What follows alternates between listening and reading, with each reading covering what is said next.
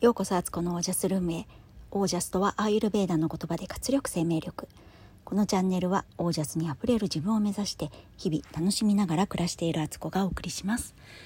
皆さんこんばんは。9月17日土曜日の20 20時58分です。土曜日いかがお過ごしでしょうか？なんか西の方から、えー、台風が来てるみたいで、えー、皆さんのお住まいは大丈夫でしょうか？関東地方はね今日の朝すごくよいい秋晴れで、えー、逆に日中暑いぐらいでしたね。夏夏日がちょっと戻ったような感じでね、えー、クーラーをね家の中家族はねかけないといられないっていうんでねクーラー嫌いの私なんですけど我慢してねクーラーの中におりました。はい、えー、そしてですね昨日の放送は本当に失礼いたしました。私すごく疲れていてなんかね喋りも本当に ダラダラと喋っていた感じであのすいませんでしたっていう。でねやっぱりねすごく疲れていたのか今日の朝4時半ぐらいにね目覚ましになって一回起きたんですけどその後ねもう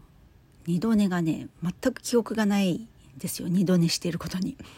起きたら6時でですねものすごいびっくりして起き起き上がりました。でキッチンからねこう料理する音が聞こえたんですよ。で今日息子がね中学校の息子があの学校だったんで、えー、ご飯を作らなきゃいけないっていうのはもう分かってたのにもう6時に起きてもうびっくりして起きたんですよ。6時にだいたい朝ごはんできてないとダメなんですよね。6時半過ぎに家を出るので。わーって思ったら夫がねなんとね朝ごはん作ってくれてたんですよ。パン焼いて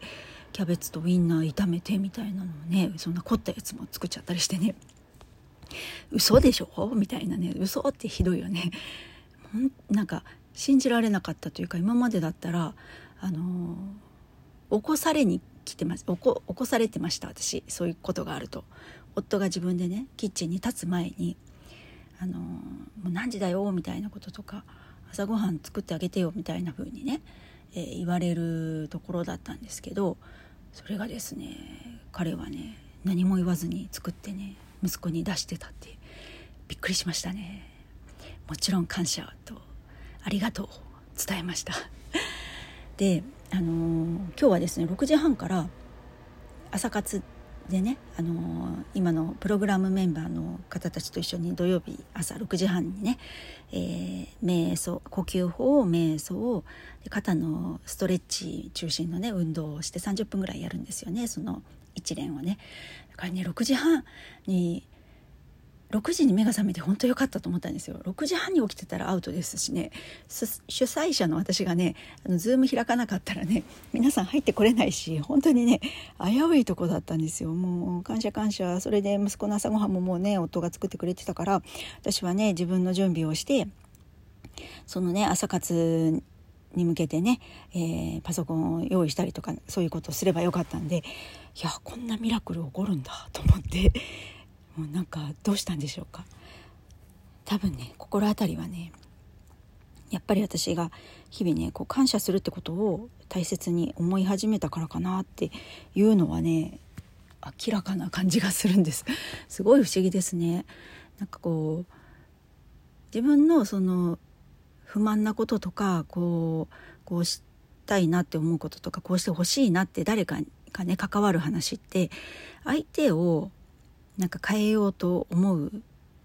のが一番最初に思うことじゃないですか 相手が優しかったらいいのにとか家事をしてくれたらいいのにとかなんかねそういうことを思いがちですけどそこじゃなくて自分の中を整えたら勝手に状況が自分が望んでいたりとかこうそうなったらすごく楽だとか楽しいとか幸せとかそう感じることがなんかやってくるような気がしますね。本当にそう皆さんどう思いますでしょうか？で今日はね今日話したいことはねうんあの一通り話してから今日の今日のテーマみたいのが言えるかなちょっと自分の中でもあんまりまだまとまってなくて喋ってみますね。はいえー、私の中でねこうね自分の気持ちがねどうしてもねコントロールできないことがあるんですよ。あのー、こうそれこそね自分の気持ちをどうにかしたいと思ってるって感じですけどなんかどうしてもある事柄に関してはすごくねあのナーバスになる自分がいてなんかこうそのことをね聞いたり見たり感じたりするとうっとなるというかあの本当にこれはね私の自分の人生の課題だなと思ってるんですけどなんかこうねうーんなかなかねその状況をね形のまま受け取れないっていうことがあるんですね。すいませんね具体的に言えなくて これ克服したら言おうと思います。でうーんそれこそこの感謝のワークをやっていたりとかスピリチュアルなことを学んでいけばいくほどねあのそれをね前向きに捉えたりとか、えー、それに感謝をするっていうことがね、あの大事なんだっていうのはすごくわかるんですよ。すごく分かってるのに頭で理解はしています。だけど現実として、えー、自分の感情体の反応体ってすごく素直だからそれがね物事起こった時にね自分の中でねすごくね拒否反応というかうってなるんですよ。でもねそれをねあの頭ではそういうことすらも感謝するっていうのは感謝しなくてはいけないみたいな風に今度ねばならないみたいな感じで私は感じてしまうんですよね。でも頭で考えてることと体の反応が逆だからそれやるとねじれ関係になっちゃうんですよね。だからなんかもっと辛くなっちゃうっていうかだけど本当は素直になりたいなと思ってるんですよそのことに関して。だけど難しくてうーんこれはねどうしたらいいんだろうってすごくすごくあの日々思ってることなんです。無理やりねなんかそこの感情に蓋をするのはね絶対良くないと思うんですよね。そう感じてる自分を否定はしない、えー、だけど否定しないでそのまま受け止め続けるのもしんどいんですよね状況的に。だからうん本当にねなんかなるべくその状況をね避けようとはしているんですよ。だけども最近ねなんかそれをと向き合えって言われているのかそういう現象をねすごくねあの目の前で見ることが多いんですね。困った困ったというかねもう避けて通れないんだろうなこれはって自分からねそこをね見に行くぐらいのねコミット力がないとダメなんだろうなと思うんですけど見に行ったら見に行ったでまた自分が辛くなるんですよ。本当にねでなんか思うのはまあそういうことに、えー、そういうことと向き合うためにはやっぱりね自分の体調がいいってことが絶対条件としてあるしだから早寝早起きとかね食事とか運動とかバランスよく暮らすっていうでも自分の体に無理させないっていうのもすごくそれも大事それは分かってるしあの意識してやっているつもりです。でもあとなんかでもマインドの持ち方だなと思って自分がねなんかそのことに関してすごくねなんか恐怖心なのか欠落感なのかななんかそういうものを持ってんでしょうねきっと。それがないってことを認めればいいのかなとも思ったりなんか今考えているのは思うのはそういうこと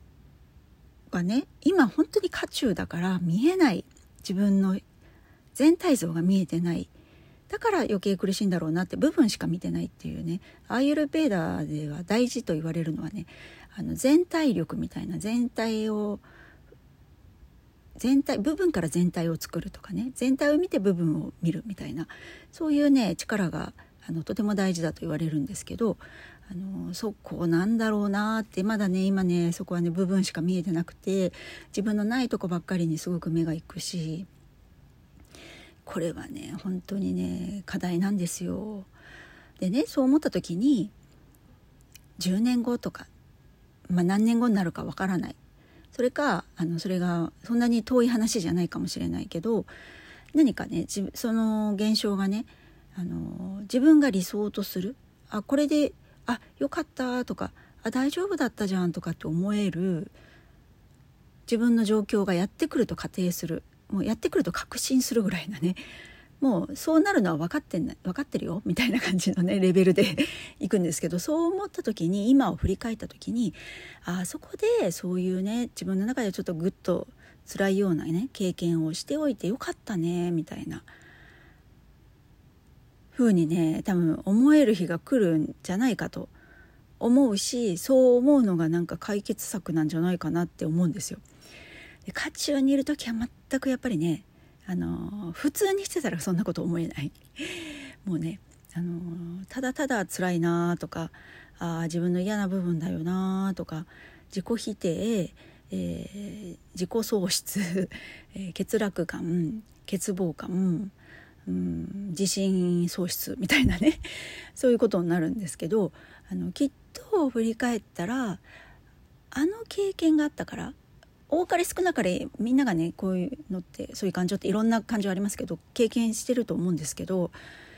特に自分がそこを感じてたっていうのはなんか自分に必要なものがあって単純にさらっとそこを過ぎちゃったら今世でそこの部分のね埋め合わせができない。あの、うん、そこの部分をねより、えー、自分をね高めていくことができないからあえて落とし穴に落とされるようなね 穴に落とされるようなことがあるんじゃないかなって思ったりするんですそしたらねあそっかそっかって思うとなんか少し気が楽になるんですよね。そうかそうかと。あのー、これは偶発的に起こってるんじゃなくて必然なんだなって思うっていうことがなんか少し自分を救ってくれるなってその考え方がね。で私ねこれね本当に絶対ね克服すできるからこそ怒ってると思ってるんですよね自分の中で。だけど面白いぐらいに今うまくいかないんですよ そこが。これだけその現象を見せられるっていうのは何かあるなって思ってなんか「神様なんかやってますか?」みたいな感じでね上向いてね聞きたいぐらい「ですよね」って分かってますって。いや私私がやっぱ変わらないといけないとこですよねこれは。大事なターニングポイントですねっていうのをね。ちょっと上に向かって話しかけたいぐらい そんな感じなんです。なのでなんか人生絶対悩みのない人もいないし自分の弱みとかあの自分のねうまくいかない部分とかどうしてもなんか人よりも自分はそこの部分うまくできないとかってあると思うんですけどこれもねだからこそ面白いというかあのこここの世がコントラストだからそこの部分が欠落してない人もいるわけででも逆にその人は別の部分で私がこう持っているもの欠落してないものをその人は欠落してる可能性がある。だからこのコントランスココンコントランス？ん？コントランスでいいんですよね。あの比較みたいなこと。あのそう。その